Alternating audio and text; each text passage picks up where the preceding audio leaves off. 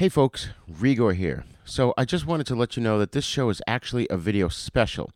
However, due to licensing issues, we can't actually release the video publicly.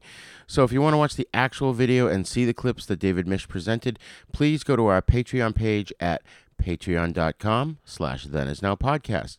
Now for this audio version of the podcast i didn't cut any of the audio from the clips that he showed. So when you listen to this episode you'll obviously be able to hear the music but not see the video.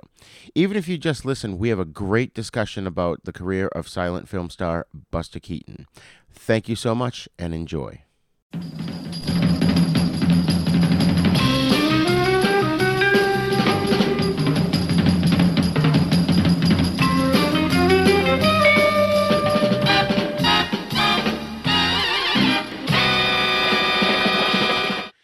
Hello and welcome to this special video episode of Then Is Now podcast.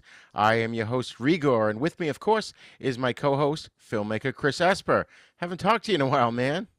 It's been forever. Yeah, how you doing? Good, good, good. They keeping you busy at work? Oh, they're keeping me very busy. I can't complain. well, also joining us today is a Hollywood screenwriter who's no stranger to the show. He was a guest on our filmmaker series on Patreon, and if you haven't gone to Patreon yet, you should because you're missing out on some cool stuff. And he's also going to be in our upcoming and long-awaited video series called Hollywood Tales that we recorded a while ago, but it's finally going to happen in the next few weeks. Ladies and gentlemen, please welcome David Misch. Thank you, thank you. Please, please. No, that's enough. Sit down, really. It's unnecessary. It's just embarrassing to me and you, frankly. oh, man. Thanks for joining us, David. Yes, thank you.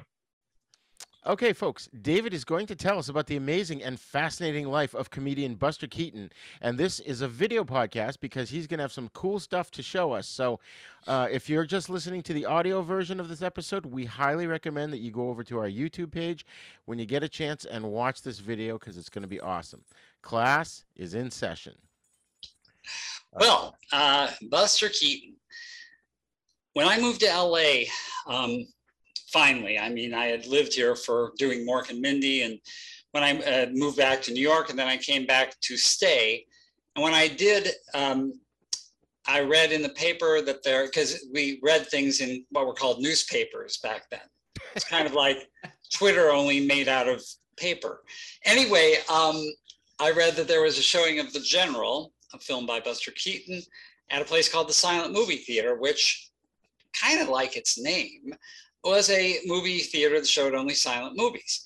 And um, I was very excited. And our daughter was like five, far too young to see something like that. But screw that. I, I drug her along and she ended up loving it. Anyway, but when we got there, it was a full house. And I looked around and I noticed about eight or 10 other Hollywood screenwriters with their families because Keaton is in some ways the font of all physical comedy. He's just a, a, an influence unimaginably large. And if we have time and inclination later on, I'll show you a montage I made of some of the ways uh, Keaton has been paid tribute to by some of the some uh, major Hollywood people, uh, Johnny Depp, um, uh, uh, Jackie Chan, um, Weird Al Yankovic. the list, The Simpsons, the list goes on. Anyway, so if you don't know Keaton, and whether you're a Hollywood screenwriter or not, uh, he's you know he was incredibly popular. He was second only to Chaplin, and in many ways, I think he's sort of eclipsed Chaplin a bit in more recent years. Um, so if you're unaware of him, uh, please become aware of him and I'll give you a list of the things you should look up. And I've been doing some talks about Keaton um, in my other life as a, uh, as a lecturer, uh, multimedia things that have lots of clips, some of the ones you'll see. And uh, a lot of people have emailed me afterwards saying, I'd heard the name, I was vaguely aware of him, but I didn't get it until I saw these clips of yours, and uh, I'm blown away. And I'm now going to watch all his movies. So trust me, he's well worth the investment of time. And some of the people have said, I don't like slapstick. I think slapstick's stupid. And then I saw this, and I changed my mind. so. Wow. Uh, you, you can see for yourselves. And Keaton has actually, uh, I'll probably get to this later, a larger resonance than simply being funny. Uh, but we'll we'll get in, into that later. But anyway, why? That's why he's important. That's why he's so much incredible fun. Unlike many important things, he's fun and funny. And uh, actually, one of the clips I have, I won't show it, is uh, from a uh, uh uh, Bernardo Bertolucci movie of the uh, early 90s, which was most memorable for me at the time because Eva Green uh, made her ma- movie debut in it and she was naked for about half the movie. And I therefore felt it was a really great cinematic triumph. But in any case, there's one very brief scene where the two guys who are in love with her uh, are having a big fight over who's funnier, Chaplin or Keaton. And I mean, it's a French movie, but they they they both speak English, and the scene is in English, and they're just they almost come to blows over the question, and that's sort of been true uh, throughout cinema history. The short version is that Chaplin came out of Victorian music halls, and he was basically a mel. He, he grew up in melodrama. He grew up in broad emotional strokes and his movies have him laughing and crying and doing everything in between. Keaton never did anything. He didn't do a thing. He was known as the Great Stone Face. And yet, without any expression, he somehow conveyed universal humanity. And uh, you can read all the emotions in the world into that stone face. Right. It's this amazing deadpan expression, you know? Yeah. And by the way, actually, I can uh, start with one clip right here, which is very brief. Actually, this is just an audio clip. So let me. I learned that from the stage, that I was the type of comedian that if I laughed at what I did, the audience didn't. Yeah. So that was the birth of it. It wasn't because he thought he theoretically thought, oh, wouldn't it be interesting to be different than everyone else, do something no one has ever done. It was because that's how he could get more laughs. Uh, and uh, and can you tell us the great story about how he got the nickname of Buster? Yeah, it is a great story. It's also not true. Uh, so I think he told the story when he got older, but he wouldn't be old enough. He, he wouldn't remember because it happened when he was six months old. Uh, and there's enough truth around it that anyway, it makes a great story. And no one can say for sure, except there's a new 770 page biography. Just a second I'm 72, so this is going to be difficult. there it is. and uh, it's really amazing. You have to be a Keaton fanatic to read it. There are actually two, sorry, Buster Keaton, a filmmaker's uh, life by James Curtis. There's another biography came out almost the same week uh, uh, uh about, about Keaton. I forget uh, the author's name, but uh, there are dueling biographies and this one is the it's fil- uh, featuring more his filmmaking as opposed to his personal life, although it certainly deals with his personal life as well. Um, but if you have to be a fanatic to read 770 pages of uh, things like his his salary in vaudeville. Uh, but I am a fanatic and I'm loving it. Uh, and, but you can skim skim it like one does Moby Dick. Don't read the whaling chapters. That's just a waste of time um, you can skim it and get wonderful things. Anyway, James Curtis says that the famous story is not true. Uh, and I can't even remember his actual actual explanation of the nickname because it wasn't as interesting. That's why we, you know, if you know the truth in the legend, print the legend. Uh, so uh, that was a famous saying by oh, what was it? Oh my God, um, John John Huston was it? No, it was uh, Howard Hawks. Yeah. Oh right. Okay. Uh, when it, with the uh, the movie uh, "The Man Who Shot Liberty Valance," that was a famous line in it. Um, anyway, uh, the legend is that uh, Keaton was six months old, a baby, and he was he was backstage at a vaudeville show run by his father, who was ended up being in many of his movies and was also an alcoholic, abusive asshole, and Harry Houdini they sort of co-ran a, uh, a vaudeville show and uh, I guess it was a minstrel show that, not a minstrel show, but a a, um, uh, a tent show or something like that. What what am I thinking of? Minstrel show. Anyway, it was some traveling thing, and that is true. Uh, Keaton traveled with Houdini, and his movies are filled with magic, uh, with tricks he learned from uh, Houdini. But in any case, so he's backstage and he comes on a uh, staircase and he takes a, a crawl towards it and he falls down the staircase. And he looks up and he's perfectly fine. He it just didn't bother him, which is something that was true his whole life. He did the most amazing physical things, and uh, he said never uh, in 17 years with his father using him as the human mop thrown around the stage. At one point, he was actually thrown at a heckler. His father took him and threw him into the audience to shut a heckler up.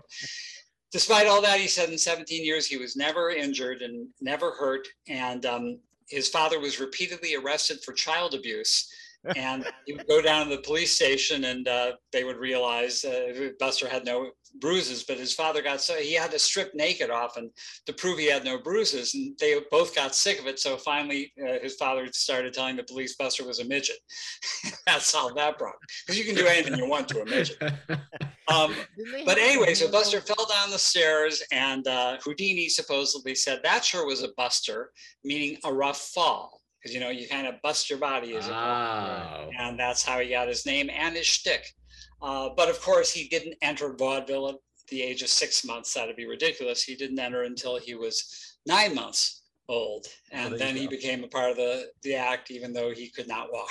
Did he have, um, the father or the mother sewed like a handle into the back of his shirt so that the father could toss him around?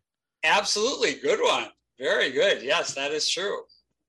Yeah, there are there are all sorts of fun vaudeville stories, but the the main fun of the book for me is um, the movies and how he made them and things he came up with. Uh, and you know, Mhm. the other thing is I'm going to be talking about Keaton.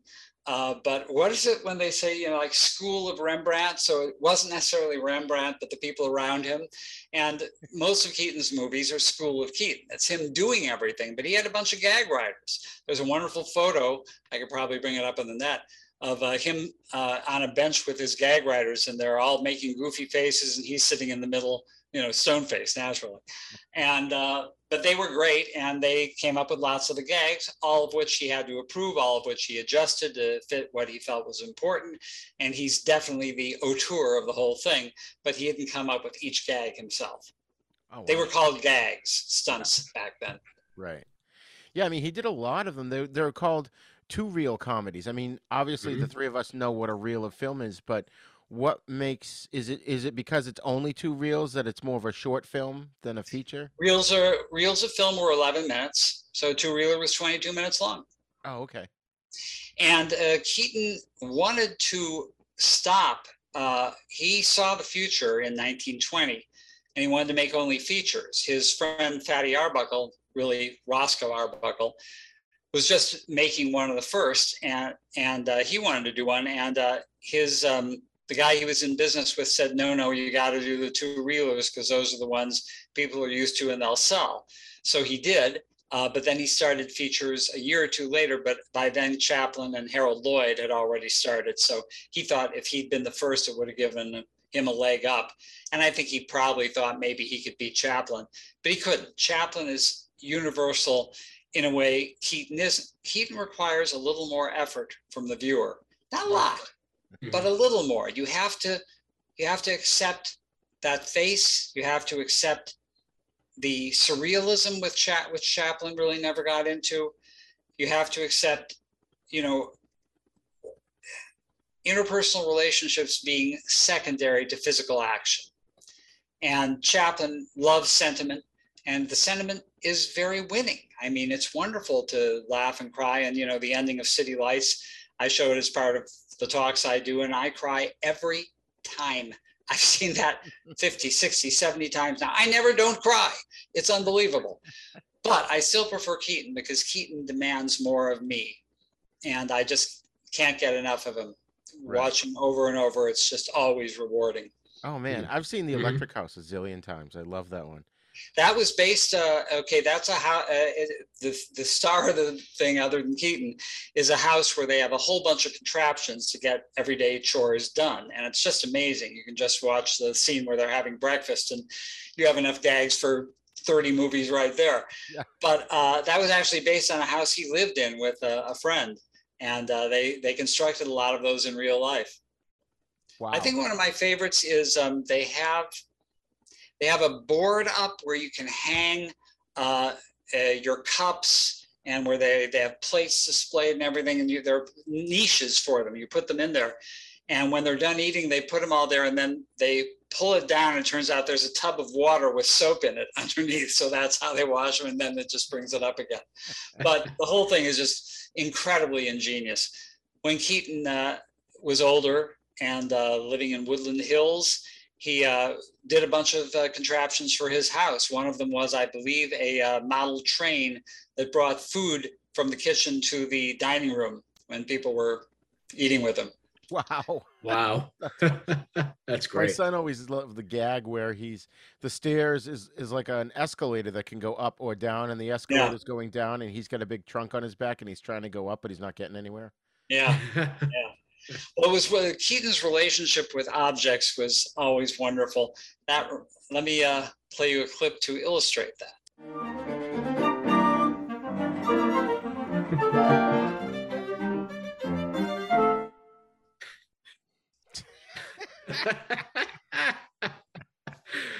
So anyway, um, yeah, that's great. Um, now it's funny because and there are a lot of bits like like that where he has trouble with objects and where he uses objects very adroitly. But I was just thinking about that gag last night in bed. I should have been having sex with my wife, but I was thinking about that gag. And what I thought was, how much time and effort went into that eight seconds? I mean, can you imagine building that car, which had to fall apart within a couple instants and not kill your co-star, or at least injure him? I mean, he's sitting Yeah. there and then he falls a bunch of bu- uh, among a bunch of clanking metal. So he had people working for him who did amazing things too. Hmm. Huh. Well, and um, something else too. Um, uh, what can you tell us about his relationship with Fatty Arbuckle? Uh, wasn't he a mentor to Buster in some way? And there's Total also- mentor. Yeah. Roscoe Arbuckle was a great man, they say. Uh, he has come down in history with people knowing, if anything, about him two things. One, he was fat, and two, that he raped a girl. But he didn't. So it's a long story. There have been books made about it. There have been movies made about it. The Wild Right. Party in the late 70s, I think, with Raquel Welch. Uh, there was a party, and in fact, he loved living large. Roscoe did, and uh, he had a big party in San Francisco. Buster was not there, and a young girl, I believe she was 17 or so, was there, and she later claimed that he had raped her. And um, it later, it, later it came out that her mother put her up to it. She was just hoping to get money. Uh, she was an aspiring actress, and the jury, um, I think for the first jury deadlock, then they redid it, and they not only acquitted him, they wrote a note to the judge saying that they sh- they wanted to apologize for Ro- to Roscoe for putting him through that because it was so obvious that the girl was lying. So, um, but his career was ruined, and he never came back from it. He had been one of the top stars. Uh, Buster came on. Uh, it was the first thing he uh, ever done in movies. He was a, he was sort of a big vaudeville star, but then in the movies he became a second banana to to uh, Roscoe, and he was um, uh, utterly entranced with the uh, the movies the minute he entered them. And the first day he was in the studio with Arbuckle, he said he asked to take the camera home, where he took it apart and put it back together again to see how it worked. Uh, just like in the movies, the real Keaton was utterly fascinated by every type of machine, but especially trains, but certainly the camera as well. So um, yeah, Fatty took him under his wing and taught him a lot. Keaton always said he showed me how to be funny on screen, and um, they had a wonderful collaboration. And then when Keaton wanted to go out on his own, Fatty totally supported him. He wrote a letter to the movie distributors saying, "This is Buster Keaton. He's funnier than I am." it's like how, how nice a guy can you be? And uh, uh, they they were great friends. Then after the disaster and Arbuckle's career was over, he came back and tried to do some directing, and Keaton uh, had him direct uncredited some of his co-direct. Keaton co-directed most of his movies, but he had Arbuckle help out on some things, and I think Arbuckle did a few other things, but he never really came back because his spirit was crushed as well as his uh, Hmm, bank account and his movie career. Right. yeah, I, I've but- heard over the years a couple of um, uh, really bad stories about Fatty Arbuckle. I mean, one involving a broken beer bottle, and I don't want to get was graphic here, but the broken beer bottle was part of the rape trial. Yeah, Yeah. Yeah. Yeah. That it simply didn't happen. I And think years uh, later, I think the girl admitted the whole thing, but she was she was 17 and her mother wanted the money. She wanted to be bought off, and Arbuckle wouldn't pay her off. Right. Well, the, there's always, there was also kind of a lighter side of this. Um, I but Fa- Fatty um Fatty Arbuckle uh when he was going back into to do work again, uh Buster Keaton jokingly gave him a pseudonym. I think it was something to the effect of like uh, he said he should name uh name himself as a new credit saying like I I'll be good or innocent. yeah. or something like that. Yeah, I forget. Yeah. There's something be good, yes, not Yeah, John, yeah, yeah, yeah. but yes, uh, yeah, I think that's true. That's awesome. That's awesome. So around what year did all this happen with Fatty Arbuckle and and you know? I think it was the early 20s. Oh, the early twenties. Okay. Yeah, Wow. they were still roaring though. Oh yeah. oh yeah. So let's go through some of his other films in the twenties. If you could tell us about them, like you know, The Playhouse or Cops or. The Oh boy, so much with each. So I can show clips from each too. One great thing about the Playhouse is wonderful. It's a, a, a sort of a showbiz story. Uh, it takes place around a, a playhouse, a, a theater where things are going on. But one interesting thing is that uh, Keaton sprained his ankle during the shooting of it. Now he had an, there were scenes they shot before his ankle was sprained and after. But during it, he didn't want to shut down production. That costs a lot of money. So he thought of a way to keep doing film uh, and uh, a sequence in it uh, that uh, is utterly astonishing still 100 years after it was done.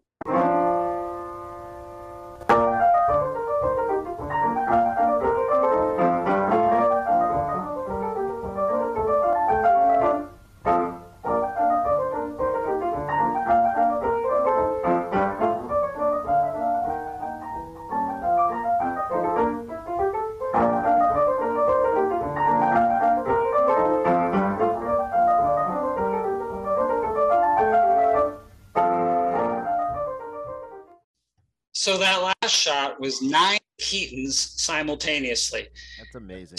It's a long story, but basically what they did is put a piece of very thin black tape over the camera in each of the different nine positions, and Keaton would act out the things. But it's incredibly precise and mathematical to make it look uh, uh, work effectively, and he did it. So he was utterly fascinated by the the mechanical uh, special effects side of filmmaking as much as the physical humor. Um, and uh, the most famous instance of that, which I won't show, it's a fairly lengthy sequence, is in um, a movie called Sherlock Jr., which is uh, not a full length picture, it's 45 minutes, uh, I guess four reels. And the uh, i- that movie alone has produced so many gags for so many people over the years it's really an astonishing work. Someone, maybe it was Orson Welles, who was a huge Keaton fan. He thought The General was the greatest film ever made. He was wrong. It's Citizen Kane.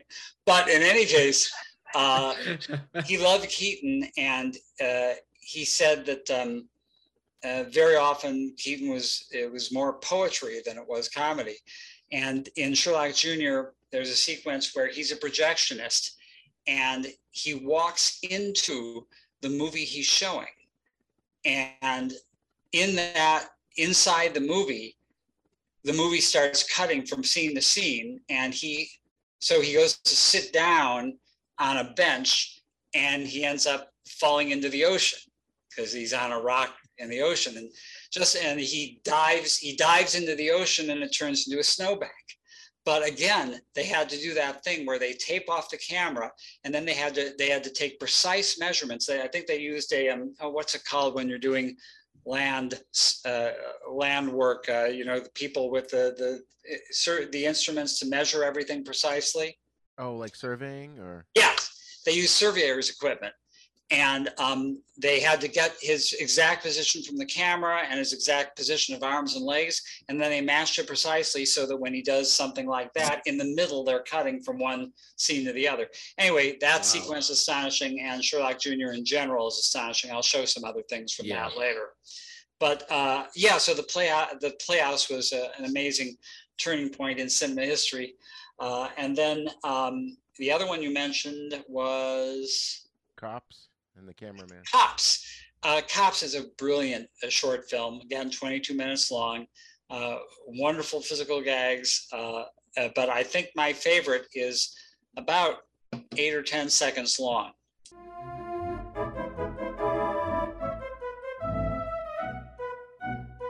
so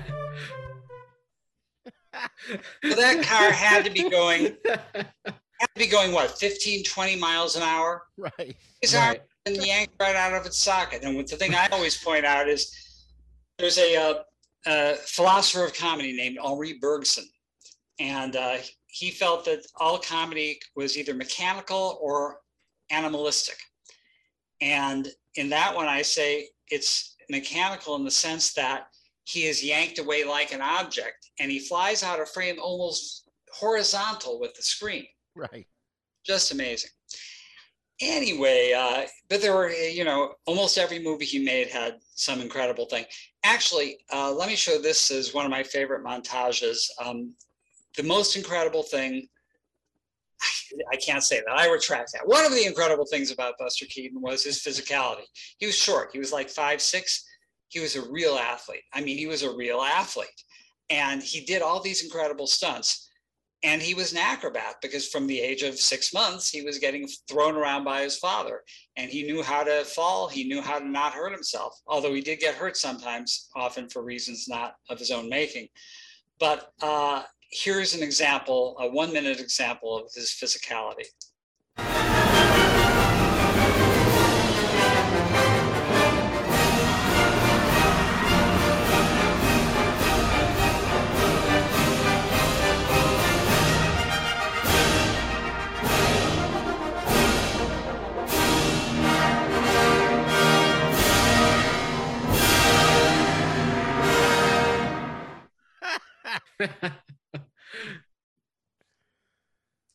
Just incredible. That's yeah, awesome. He did That's get amazing. Occasionally, I could show this, but maybe not. Um, one of them was a great stunt in Sherlock Jr., where he's on top of a train. Back then, trains required what every once in a while you had to pull over and pull a, a string on a, a, uh, large water uh, container, and water would pour in to cool down the engine.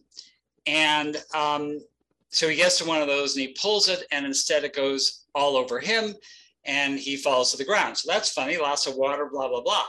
But what wasn't so funny is his head hit the rail, the rail of the railroad track. Mm. And he said he had a headache and he took the rest of the day off, which was very unusual for him. And then he came back to work the next day and all was fine. 10 years later, he got a, a routine physical.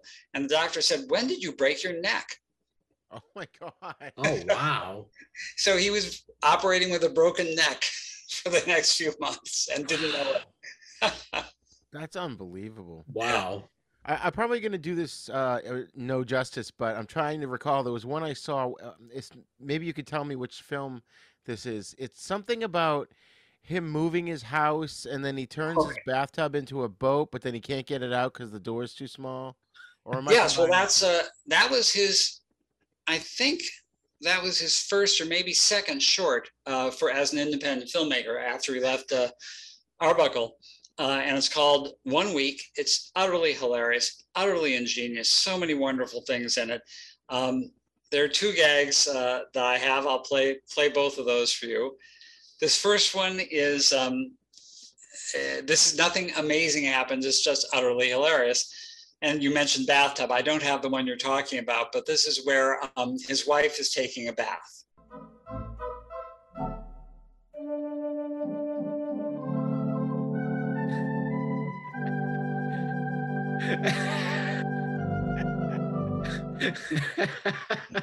and the hand, the hand there was Keaton's. Uh, so the other, this is again one of his most famous. There are like 30 of his most famous.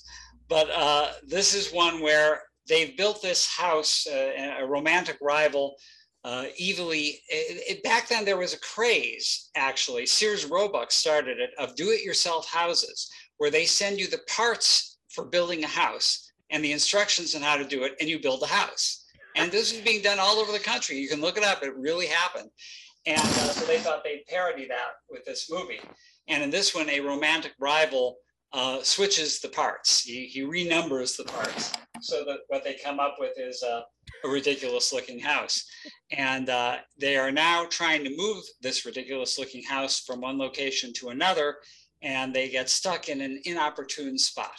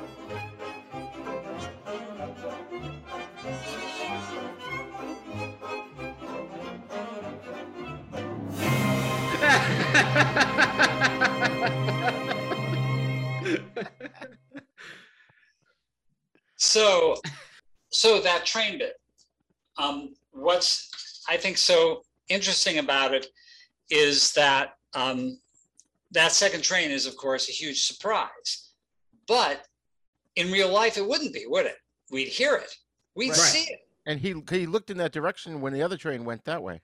right. Uh-huh. and the reason he can do that is that in Keaton's world, if it isn't in the frame, it doesn't exist. Okay.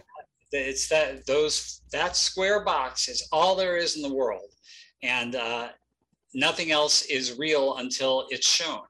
So in that way, in that bit, he, he gets his laugh by exploiting that it's a silent movie. Even if Mhm. you could see it, you would al- even if you couldn't see it, you would hear it, and you can't hear it because it's silent. So Keaton used every facet of the medium he worked in to uh, to make things funny.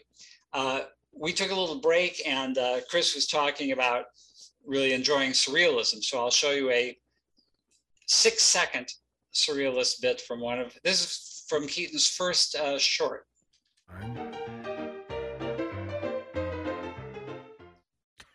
That's that's amazing. Sec. Yeah, How does he do something like that? Yeah. it's a hook. You just couldn't see it, Oh. so he painted over it. Oh, okay. I- If not a full hook, there was a little, you know, nail or something that he could fit it on, but you can't see the detail of the of the film isn't strong enough so you could see that ahead of time. Maybe they painted it dark or something. Yeah. But he, that would, he that does have a been my lot of thought. things though that uh, you really have trouble figuring out. Uh, I'll Yeah. show you again one of the 30 most famous ones. Uh, this was something he actually did in his vaudeville act. It was done live on stage, but here it's part of Sherlock Jr. Uh, oh, but I I just want to say one thing about that surrealist thing.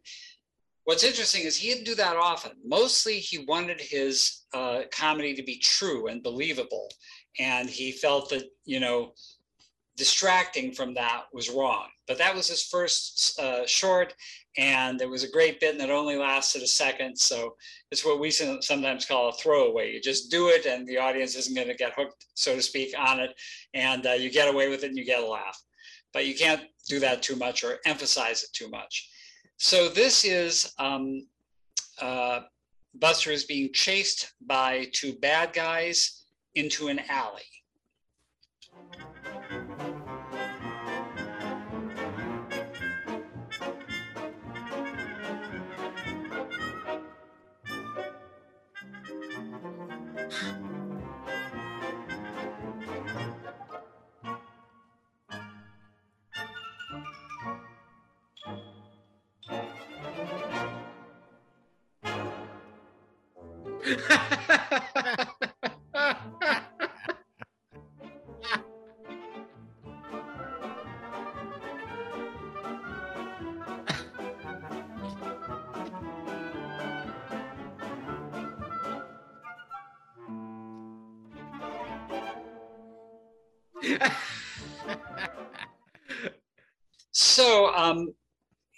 That must have been something on stage. Uh, if you want to know the secret, the uh, peddler is um, pretending to stand against the wall, but in the between those shots, he's actually behind the wall, lying on a board with his head sticking like this, but the rest of his body is horizontal on a board.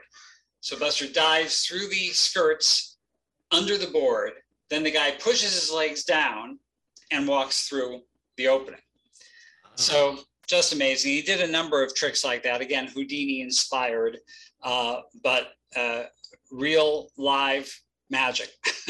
yeah, Crazy. that is crazy. I have to make a note about this real quick because um, it just popped into my head. So, a few years back, I was reading the biography of Marty Feldman, who is an incredible comic or Yeah. was an incredible comic. He was very much inspired by Buster Keaton, and it's so evident when you see the movies that he directed, and he only directed two movies. Uh, what were they? I'm interested.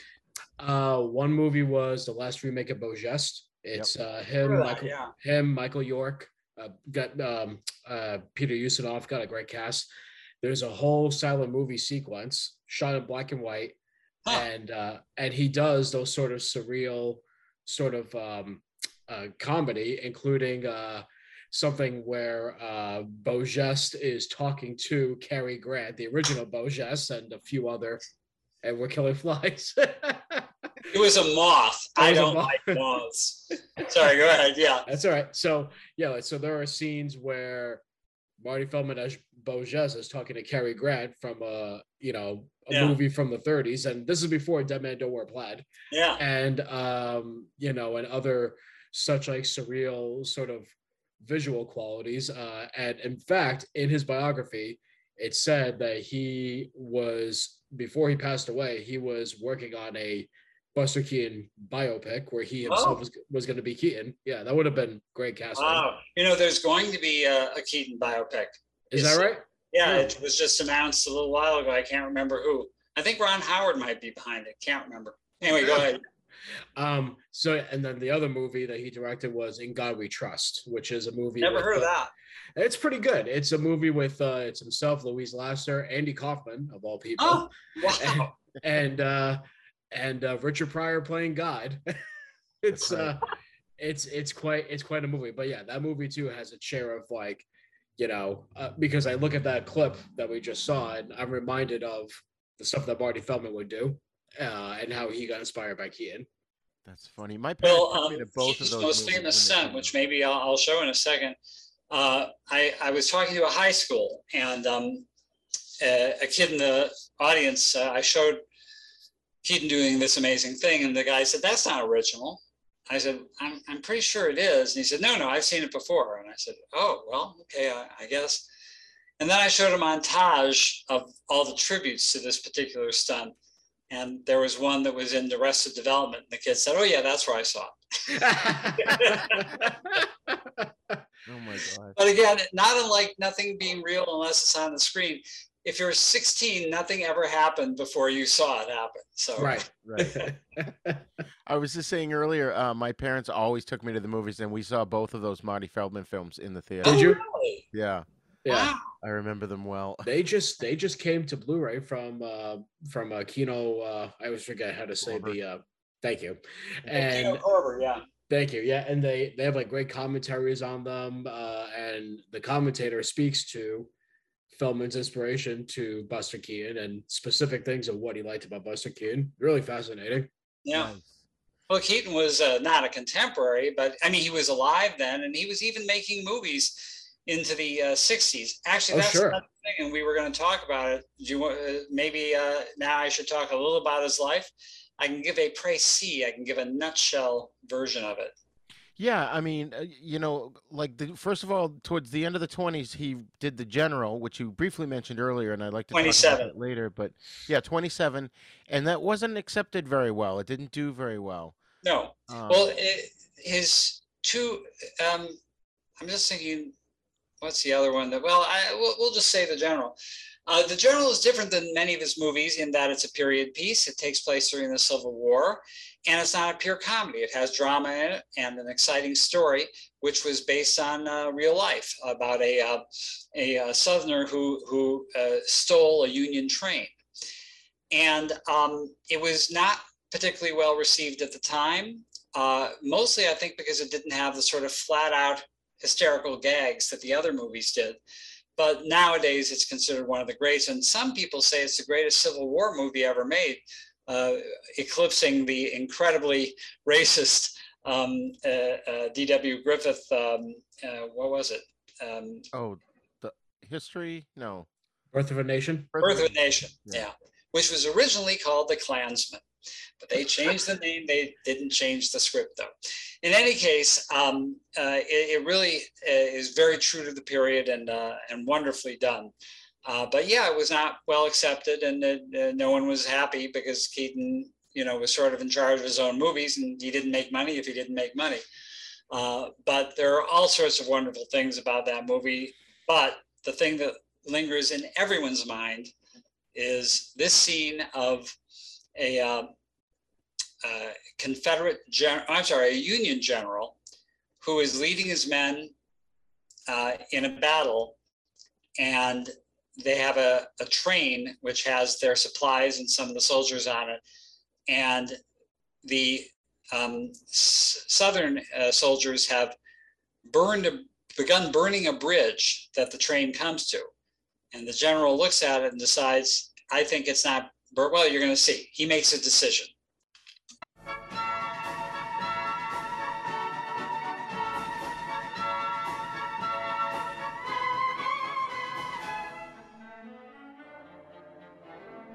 By the way, Keaton is not in the scene and it's not a comic scene.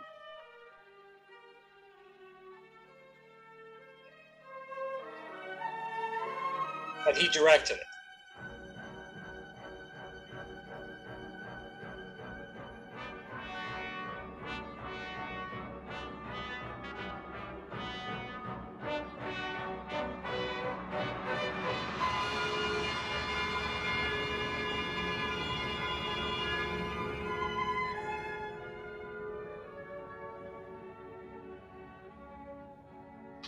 So there's a lot going on there. So there are a number of things about that. First of all, because it's still fresh in our minds, what was uh, the reaction that you saw on the general's face? What, how did he react to that happen? There wasn't much of a reaction at all. Yeah, it, was not much like... of a reaction. Yeah. Uh, you guys are too smart for the room. That's that's not. Yes, you're right. But most people will say he was humiliated. He was embarrassed. He was mortified. But he wasn't. And the reason he wasn't is that Keaton gave him the direction show nothing. Okay. And wow. most people, even though the guy is showing, I, I, say, How do you feel? And people say humiliated. And then I show him a still of that last frame. And the guy has no expression on his face. Right. So it's just, and that was the key of all of Keaton's acting, which is you don't show it, you make it. Uh, the audience has to infer it from the situation and the character. Right. So that makes it, in my opinion, more powerful. Uh, although, you know, in defense of Chaplin's sentimentality, Noel Coward once said, there is nothing as powerful as cheap sentiment. And, and that's true. Um, but anyway, a number of other things. So that really happened. That train, Keaton bought the train, he had the bridge built, and there are still remnants of the train in a canyon in Oregon today. Wow. Uh, and I, I, read a story once about the making of that scene, and it this always struck me. It's such a haunting image, which is the townspeople in this uh, area in Oregon gathered. They knew what was going to happen, and they gathered to watch it. And uh, Keaton had a dummy in the engine area, so there was a, a figure, a silhouette you could see of a human being in the in the engine room but it wasn't. It was a fake. It was a mannequin. Uh, but a number of people, when they saw it happen, thought there was a person in there and they screamed. So as the train falls, they were screaming, thinking someone had, had died. Uh, anyway, it was uh, uh, an amazing thing. It was the most expensive stunt of the entire silent movie era. more than Wow. anything W. Griffith did or anyone else. Uh, and, and, you know, eh, the movie got a mediocre reaction at the time, but that scene in that movie has lived now for a hundred years, and uh, I think it'll keep going. So it was worth it. he re-released the General in '62 and got a much better reception from both critics and fans alike. He did, and in 1965, I think he died in 66, but he may have died later in 65. He and the general were invited to the Venice Film Festival, where they showed the general, and uh, Keaton got a 10 minute standing ovation. Wow. And the great stone face wept. Wow, that's Wow. awesome. So it's pretty cool that, you know, he thought this movie will be seen next week. he didn't think it would be seen in 100 years. No one did that. He, Chaplin didn't either. And um, the fact that he was being recognized as an artist, I mean, the furthest thing from his mind was artistry. And he, he was being recognized as an artist at the most prestigious film festival in the world. It was wonderful, I think, for all of us Keaton fans that he knew how great he was when he died. This was his attitude towards the idea of artistry. Around that same time, he was asked a complex question about one of his movies, and he thought for a moment and said, I don't feel qualified to talk about my work. Wow. That's amazing. wow. So, so that was, General was 1927. Now, wasn't that around the time, um, a little bit after that, when Talkies came in and he made a contract with MGM and kind of lost his creative control? Is that sort of where? Yeah, he had been, it's a long story, but he was in business with his brother in law, Joseph Schenck, And I think Schenck's cousin or uncle or something like that was Louis B. Mayer. And uh, Mayer wanted Keaton. Keaton was one of the biggest stars in the world. And Keaton was very nervous. He said, You know, I'm, I do, I, I'm successful because I can, I, I don't answer to anyone. I do what I want to do. And, you know, I spend my own money and I make my own movies. And Schenck said, No, no, no, you're going to have complete freedom there. I mean, they may help you out if you want it, but they're not going to force anything on you. And we don't know. I haven't read the section in the new book, so I don't know for sure if Keaton or if we know today whether Schenck was flat out lying or simply didn't know himself. But in any case, that that didn't happen. As soon as he signed in 1929, his next movie was The Cameraman. He did have something to say about The Cameraman, and it's still considered a great Keaton movie. I don't think it is, but many people do. Um, but he definitely had some say in it. and You can see some genuine Keaton in there. But after that, it all went to hell. And uh, it was, um, he had to do whatever they wanted. They hired gag writers for him. He spoke. And Keaton's voice was great. It was all gravelly and hilarious. He, he was not afraid of sound at all. He would have done it on his own. But what they did is they stuck him in these mini, mediocre, terribly written uh, things, and they gave him a character, a stupid character. They paired him up with a guy who most people don't know now, named Jimmy Durante, who's a fast-talking, very broad comic. And they thought he'll be the fast-talking guy, and Keaton will just be there stewing in a hilarious way. Keaton tried his best, but it, it was terrible. It, the movies they made, which were successful, were terrible. Hmm. Uh, and then Keaton became an alcoholic. It started in the late 20s. He was married to a, a fairly well known movie star named Natalie Talmadge. Her sister Constance was one of the biggest stars in silent movies. And Natalie uh, was not the right match. Uh, they, they didn't get along. And uh, she was also related to Louis B. Mayer, I believe. Uh, so it was sort of a, you know, a, a, um, a royal marriage. But in any case, they, they had a terrible time together, and Keaton started drinking, and he became an alcoholic. Uh, He and uh, Talmadge divorced. She um, changed all the boys' names from Keaton. Uh, he had, they had three three sons, and Keaton didn't see them for decades. And um, he became such a horrible alcoholic that in 1934, I think, he uh, married his nurse. And he later claimed he didn't have any memory of having married her.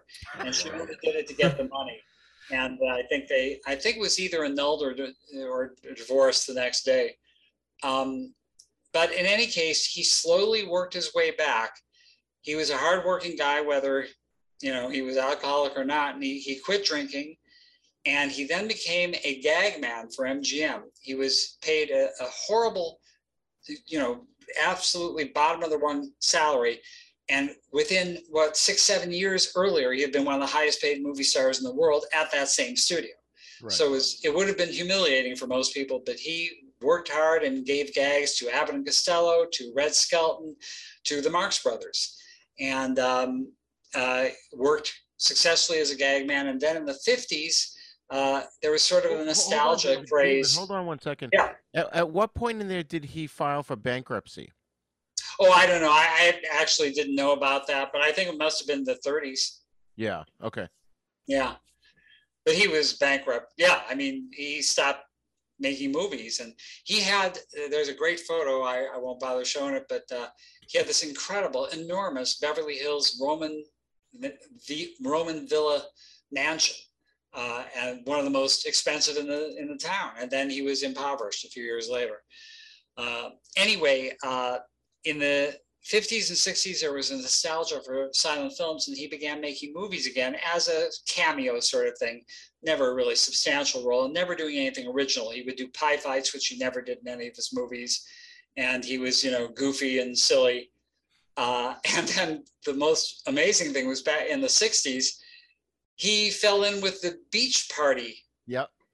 movies, the guys who made that, and he had these featured roles. It was just you know cameos here and there, but and he would do some slapstick gags. He did some things he'd done 50 years or 40 years earlier, and uh, I guess they came up with a few things, or maybe he came up with a few things. But I show him uh, in the last beach. Uh, and many of our viewers will not know what beach party movies were. so Annette Funicello was uh, a a, um, a lovely figured uh, member of the Mouseketeers, which is the Mickey Mouse Club uh, uh, kids who performed. And you know, later on, Britney Spears and Justin Timberlake were Mouseketeers in the revival of the Mickey Mouse, the new Mickey Mouse Club in the 80s or whenever it was. Anyway, so Annette Funicello was the Britney Spears of her time, and she started making these, these movies, which were all about getting her into a bikini. Uh, and so uh, they were beach party movies. They would have parties on the beach, and they would have horrible plots around that. But they would hire great comedians to surround them with hijinks. Anyway, um, there's one clip of him uh, dancing with a bikini-clad beauty. Uh, and at the age of 70, and he's going like this, doing the frug or whatever, and he hits himself in the jaw and falls over backwards and tumbles over a chair at the age of 70. Uh, so he just never lost his ability to do pratfalls and physical stunts. I mean, it, was amazing. I remember as a kid, and even I, actually a couple years ago, I rewatched them, um, uh, catching him in How to Stuff a Wild Bikini and Beach Blanket Bingo and Pajama Party, and it was just funny. You know, even as a kid, I, I knew who he was, and I remembered seeing him in those movies. You know. Yeah. And he also made a very brief appearance in uh, It's a Mad, Mad, Mad, Mad World. Yep. Mhm. Uh, Yep. And I remember at that time I was just learning who he was, and I thought, well, that isn't very funny. They didn't give him anything to do. He just was stone faced. Uh, I think he was in the same scene as the Three Stooges. Yeah, he Uh, was. Yeah. Yeah. So did those movies, like the Beach Party? Oh, movies- and, let me interrupt one thing. oh, sure. What was interesting though is he did get himself the- the key thing in his later life financially was they made the Buster Keaton story with Donald O'Connor, who again isn't known now, but if you ever see Singing in the Rain, he's the Yeah. second banana. He's a fantastic actor and a comedian and physical uh, dancer. He does uh, uh, Be a Clown is the big number, and it's considered one of the funniest in movie history. You can look it up on YouTube. Anyway, he starred in the Buster Keaton story, which could have been called the Joe Blow story. It had nothing to do with Buster Keaton, not probably not a frame of it it was like real life. But Buster got paid fifty thousand dollars, which in those days was what two, three hundred thousand dollars now. Yeah. And he finally uh, was financially stable, and that's when he bought his house. And he had uh, he had met a uh, pretty dancer, and uh, they spent the last thirty years of his life together. And she was wonderful, uh, just a wonderful woman who loved and supported him. And it's I'm choking up. It's just so wonderful that he lived through that terrible time. And like one of his stunts, he just came out unhurt at the end. That's awesome. Also, in the last year, a year or two of his life, he made a movie, a, a travel, um, uh, uh, uh, essentially advertisement for the Canadian National Railroad called The Rail Rodder. The idea is he travels all the way across Canada uh, in unusual sort of uh, rail devices Uh, and he actually came up with some of the stunts for it, and he was in his mid late 60s. Uh, but it's really, again, if you love Keaton, it's something to see. And then, as a curiosity, he made a 10 minute film called Film with directed by, no, not directed by, written by Samuel Beckett. Oh, well, yeah. Uh-huh. Wow. Yeah. But you know, Beckett was a huge silent movie fan. He wanted uh, uh, Laurel and Hardy for uh, Vladimir and Estragon and Waiting for Godot, and he ended up with Bert Lahr, who was one of the great broad comedians of the time. Yep. But anyway, so he, uh, he- Keaton did his film for him. He always said he had no idea what it was about, but that was not just Buster being not pretentious. It's true. no one knows what this damn movie is about. It doesn't use Keaton very well you you only see his face at the very end. He's just always uh, obscured in every other shot. So it's a it's a mess, but it's treasured by those of us who love the idea of Keaton and Beckett working together. That's funny. And his last film was a funny thing happened to the, on the way to the forum, and I love Yeah. the fact that his character's name is Erronius. Yes. Well, I'll show a clip from that, but I also uh, wanted to say before I forget, he also his finances came back because he did a whole bunch of commercials, and you can see him, and they're often very funny, very funny physical gags, and uh, for a wide range of products, and uh, it, it worked out well. He also did I've got a uh, not I've got a secret, which he did do, but he did Candid Camera, where again our our, our people won't know, but Candid Camera was like a reality show where they would put uh, actors into situations in real life and have them do things that people would react to and look silly doing. Right. Uh, so here is a funny thing that happened on the way to the forum. Uh, uh, yeah, this is his last screen appearance for real. And uh, he did something uh, that he did in almost all his movies, which was run. and it's kind of ironic that his character's name was Erronius. Yes.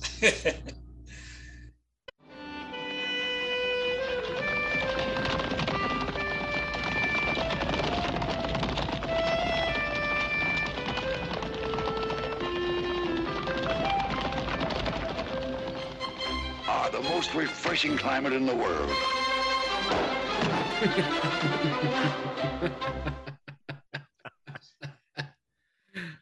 So um, that was Keaton, but in another shot, they got a stuntman, and um, the director of that movie was Richard Lester, who uh, Oh, yeah. directed Hard Day's Night and, and Help and some other wonderful movies. He's just a brilliant director. Mhm. There's such a story about him. I'm going to tell it and then get back to the point. Sorry. Uh, which is he did the three and the four Musketeers movies, which I think are some of the most fantastic action adventure comedy movies you'll ever see. Yeah. Most people don't seem to know him now, but oh God, they were great. And he tried 20 years after the Four Musketeers to do a new one called Return of the Musketeers, and he started shooting. And there was an actor named Roy Kinnear, who many of you may know. He was in uh, Help. He was the assistant to the mad scientist, Yeah. and he was a great comic actor, uh, English. And he played Sancho Panza, not Sancho Panza. He played the the uh, like the Sancho Panza like assistant to the Musketeers and followed them everywhere on horseback. And uh, in one scene, he fell off the horse and died, broke his neck and died. And he and uh, Lester was so devastated he uh, finished the movie because he had to, but then he never made another movie because he was really good friends with Kinnear and he felt responsible for his death. Anyway, the other story about Lester is uh, about Keaton, which is that there was another um, stunt that they needed to have done by Keaton's character, but Keaton was dying of lung cancer. He didn't know that, but Lester did. And uh, he decided to get a stunt guy for him. And later that day, an assistant came into Lester's trailer and saw him sobbing and said, What's wrong? And he said, I just got a stunt man for Buster Keaton. Oh, Oh. sad. So now I wanted to jump back just a little bit here, real quick, to the um, beach movies. Did those movies, um, because they were wildly popular when they came out in the '60s, did that sort of um, bring Buster Keaton back, or at least um, put him in the at the forefront with kids in that time period? I think was, most kids were like you. It's like, oh, he was that funny guy in those movies. I don't think that really made his star ascendant by itself, but combined with all these other things, uh, the commercials and his appearance in, in major movies in small roles. He was in the movie, a Judy Garland movie. Uh, I think uh, Gene Kelly and Judy Garland called "In the Good Old Summertime," Mhm. and some other things like that. And is he just became gradually better known, and then he started making TV appearances. This is all black and white, and they only had kinescopes back then, so there are very few clips of him. But they do exist if you want to look. They're not all that great, but some some of them they're flashes of the old Keaton. But though he actually got a TV series, the Buster Keaton Show, right. and it lasted for a season. And uh, between all those things, he then became known. And he was usually like if he was on a talk show or something, they would say one of the great stars of silent film. But you must remember that back then, older movies were not cherished as they are by many people now. Uh, I saw older movies, much, and not even silent movies, just movies from the 40s and 50s on my late night TV and not, not late late afternoon TV and sometimes late night. You you know there were no theaters to show revivals. Uh, the first one was the Brattle Theater in Cambridge, and I was there around the time that happened. And the the movie they showed that caused people to rethink the whole idea of old movies was Casablanca. Yep. People had Mhm. forgotten about Casablanca, and that made Casablanca famous, and that made old movies famous. The Marx Brothers were barely known and uh, they only uh, they came uh, the, i think uh, the brattle was uh, in the late 60s and in 1970 i was living in cambridge and they opened the orson welles cinema which had two theaters and it was all revivals and i went to a show of uh, duck soup and a night at the opera Mhm. and the audience laughed so hard you couldn't hear the dialogue and i said that's what i want to do That's awesome. I remember my parents taking me to the Orson Welles Theater to see uh, oh uh, House of Wax in 3D. Yeah And um, yeah, it's just so amazing that we've still got all this stuff. I mean, this is why Buster Keaton is so important to pop culture. Um, would you say? I mean, obviously he's a comedy genius. Would you say that you sort of encapsulated that earlier with his his stoicism combined with absurdism, or what? What's the at the core of what makes Buster Keaton such a genius? Walter Kerr was a famous writer for the New York Times and many other places, but he was considered the foremost critic of his of his day. And he wrote a book indispensable if you have any interest in the subject called The Silent Clowns, which is about the silent comedy era, focusing on Chaplin, Keaton, and Harold Lloyd. And he, it's a that was the first time it's out of print, but you can buy it on the net. Um, that's the first time I was ever exposed to the idea that there's something more than what seems to be going on uh, in these movies. And his descriptions of Keaton are just so wonderful. He talked about him running with the joy of an arrow going straight. Because he, he's, he, in fact, the, the contemporary equivalent, who is another person tremendously influenced by um, Keaton, is Tom Cruise, uh, who's actually done literal stunts that were the same as what Keaton did. I'll show you one in a, in a moment. But um, uh, this whole, whole thing of his entire body is that run. It's not a guy running, it's a, a runner.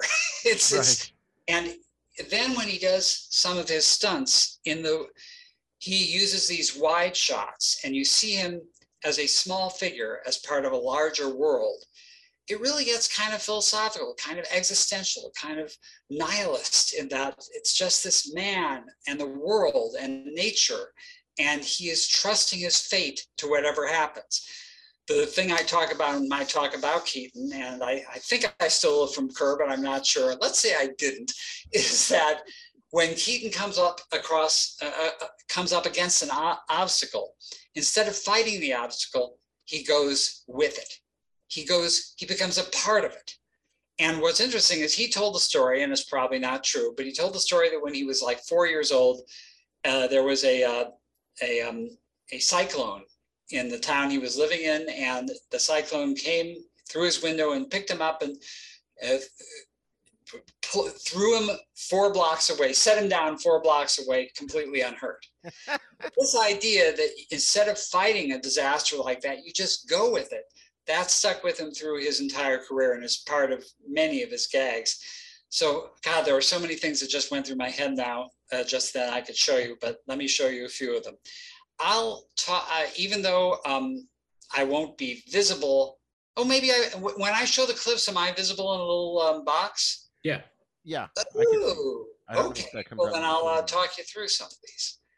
So, um, this would be, this is a movie called Seven Chances. Seven Chances was uh, based on a Broadway show. And the movie is, you know, 80, 90 minutes long. And 60, 70 minutes of it are just boring. Nothing happens.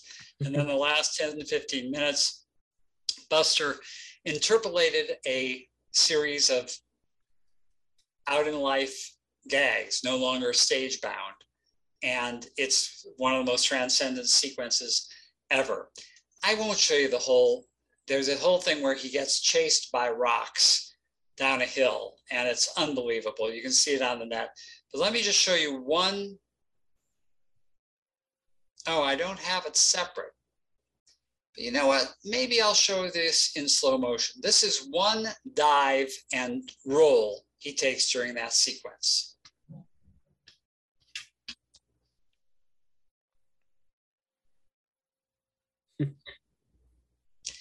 Wow. Now we hear about falling down a, a, hill. He was diving down the hill. Yeah. He- he's diving into rocks. like what the hell? But you go beyond that, and it's like there's this man flying through the air and fearless and becoming part of the the hill to some degree. He dives, he rolls, and I think you know it's it's poetic. I think it's just really a beautiful sight. So here's the most famous uh, instance of his not fighting with, but becoming part of an obstacle. And it's also the most famous stunt in movie history. He's in the middle of a hurricane and uh, he wakes up and discovers he's in the middle of a hurricane.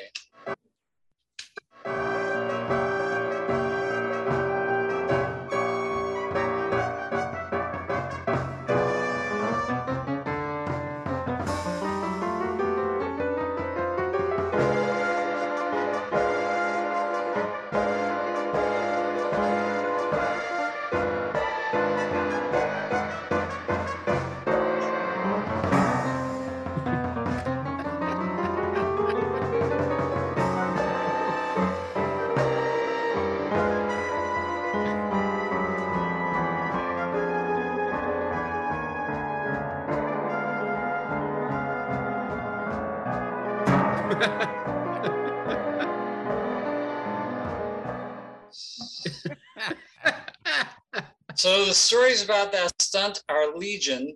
Uh, there were five airplane engines playing the Hurricane.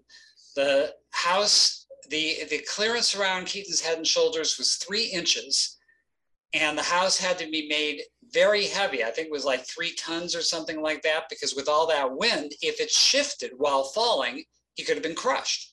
Mhm. The director was a Christian scientist and refused to do it. He said he was he knew that Keaton would be killed and he didn't want to be responsible for murder. So he left the set and prayed, and Buster turned on the camera himself. Uh, and it's been imitated uh, by countless count. I do a montage of all the different of many of the different imitations. I won't play it now. Weird But, Al. um, Weird Al video. Yeah, it was in a Weird Al video and a Jackie Chan movie. And oh, I know what I was going to do in terms of uh, uh, tributes. Here is a. Uh, I'll play you two uh, clips here of um, Buster and then Tom Cruise.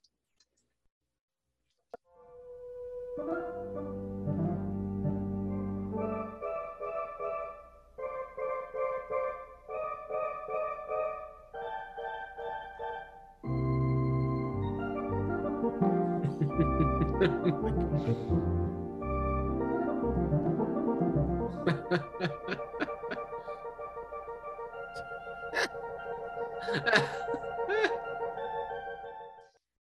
what's interesting about that is that he was supposed to make the jump.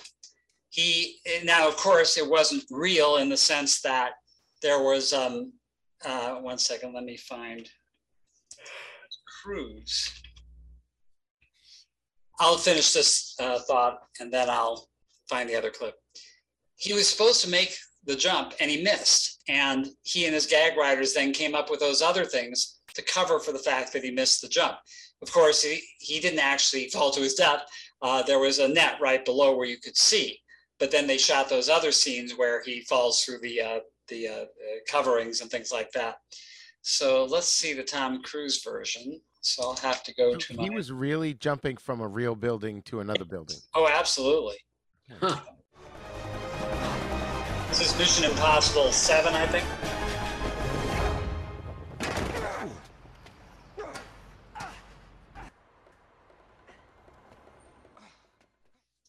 Now, the interesting difference there is that Keaton was actually jumping through an actual, uh, or from one actual building to another actual building. It's just that um, he wasn't in actual danger, but he was really doing it. Cruise wasn't even really doing it. He had, you know, equipment on his back, uh, wires, so he was he was safe. But he uh, he injured himself.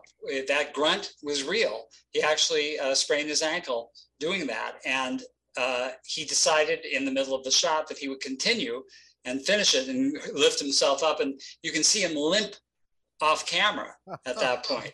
And uh, uh, so, you know, Cruise is a pretty amazing physical spec- specimen himself.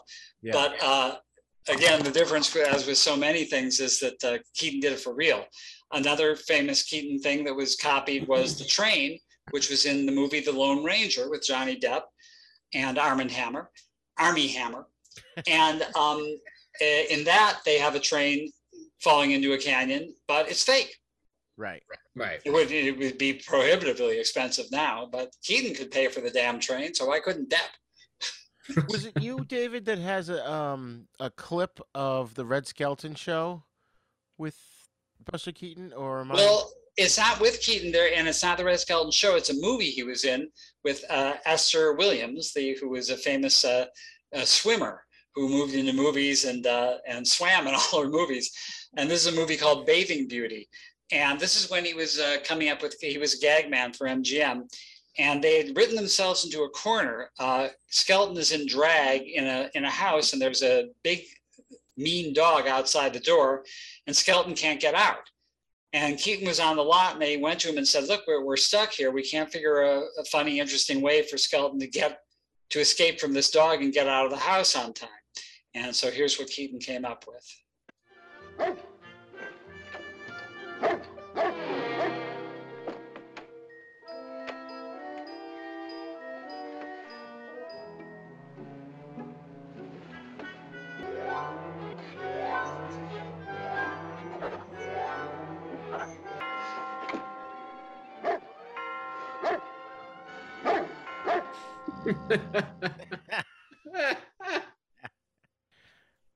I, I maybe I was mistaken. I was thinking it was a black and white clip from a show, but it might actually have been Red Skelton and not Buster Keaton. But there's a gag where he like goes to sit on his desk, but then he falls on the ground. And I just remember the the fact that he was really old when he did that, and people were concerned, but he didn't. Huh.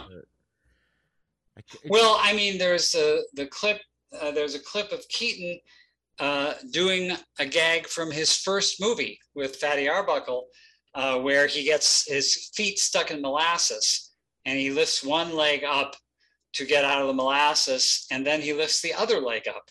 right. So he has no might be it. feet on the ground and he, he falls and he was 62 when he did that. Yeah. And yeah. you can hear the audience just go insane uh, when they see what he's done. That's awesome. That's awesome. So, um, so uh, we're gonna wrap this up now. Uh, David, did you have anything else you wanted to say about Buster Keaton? Nah, I just love the guy. Uh, what else can I say? Um, Are uh, his it's just, movies on I, DVD? I think, uh, sorry, you go ahead. Are his movies on DVD? I know I have one, but it's from a while ago. Oh, yeah, yeah. And, you know, uh, you won't be able to see it, but I sure can. There are a few of his on Blu-ray. And oh my God, the like the clip of the peddler in the alley, uh, that thing, that's one of the Blu-ray clips. And you probably couldn't tell, but the quality of it is so much better than the others. Uh, it's so worth the money for me. But yeah, I think almost all, I think all his movies are on, all of the major movies and shorts are on DVD. Uh, and uh, the Blu-ray was from Cohen Media Group, and uh, there are many others on Kino Lorber, uh, right. and uh, and they're cheaper the DVDs. Um, but the, the Kino does a great job. They're a wonderful Yeah. company. And, uh, they also package uh, like I think they'll have three shorts in one, and they'll maybe have a feature and a short on the same disc. Uh, so I highly recommend those. Right. Awesome. Hmm. Well, David, we can't thank you enough for joining us here on You the could. You Me can thank show. me enough. All right. thank you. All right. thank you. What's preventing you, really? like I said at the beginning, we've got this long, uh, long-awaited video that recorded a while. We recorded a while ago. I, it's been so long, I can't talk anymore. Um, so it's probably going to premiere in a few weeks. Which, but at this point, when this gets released, it'll probably be a couple weeks. And uh, can you tell the listeners uh, where they can find you online if you have uh, any upcoming events to plug? Uh, go to davidmisch.com, as I think so many people do. M I S C H, first part of Michigan. And, uh, or as everyone seems to introduce me who hasn't heard my name, Mish, because I look so French. Anyway, um, davidmisch.com on the uh, homepage has a list of all my upcoming engagements, which as of this taping are numerous. Uh, so, uh, and uh, I, I just finished three Keaton talks in one month, but I'm not doing Keaton again for a while. But tune in and there's lots of fun things and there's also a page uh, a video page on my website where you can see for free excerpts uh, from some of my dozen talks Awesome. Awesome. Awesome. Well, thanks for joining us again, David. You're always welcome on the show here. And as we always say at the end of these shows, class dismissed. Dismissed.